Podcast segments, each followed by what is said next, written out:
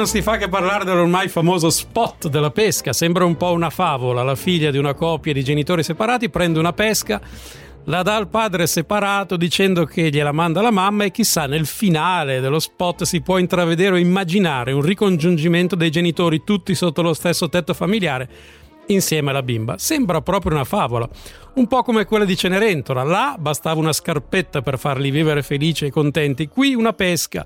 In altre favole ci sono altri elementi tipici, la mela, che tengono in piedi tutta la storia. Qui appunto si tratta di una pesca a far immaginare il lieto fine. Quello che però le favole non raccontano mai è il prosieguo della storia, come va a finire quando ormai la favola giunge al termine, perché c'è sempre una parte che viene dopo, che però non viene mai narrata. Ad esempio, come va a finire poi la storia d'amore tra il principe e Cenerentola una volta convolati a giuste nozze? Proseguiranno il loro idillio d'amore oppure, come tutte le coppie sposate, andranno incontro a separazione, divorzio con inevitabile passaggio in tribunale, non come tutte, come molte, diciamo. Ecco. Oppure cosa succede a Pinocchio quando diventa un vero bimbo in carne ed ossa? Avrà anche lui crescendo le tipiche crisi esistenziali che lo porteranno a violentissimi litigi con Babbo Geppetto? Ecco, lo spot, o meglio la favola dell'Esselunga, non racconta cosa succede dopo e allora sono io a farmi carico dell'incombenza. Vi racconto come va a finire quello spot, cosa succede quando in televisione non si vede la fine della storia. Succede così.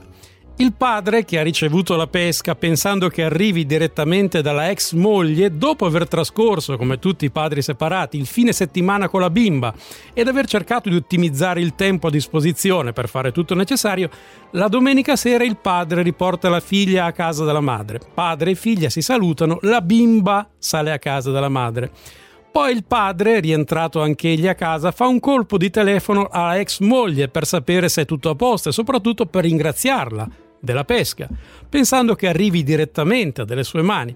Magari insieme al ringraziamento si lancia anche in frasi che possono far ipotizzare una riconciliazione, frasi del tipo in fondo sarebbe bello riprovare andare tutti insieme a fare la spesa lunga, sai quante pesche potremmo mangiare insieme o altre di questo tipo. Insomma, il padre prova a ricucire il rapporto, ma proprio sul più bello, la madre si rende conto della bugia della figlia e lo stoppa dicendogli guarda che la pesca non te l'ho mandata io, l'ha presa la bimba, te l'ha data mia insaputa, non ho intenzione di riprovare. I toni si alzano, i genitori urlano al telefono, la bimba ascolta il litigio, comincia a piangere a dirotto, sentendosi responsabile per quello che sta accadendo.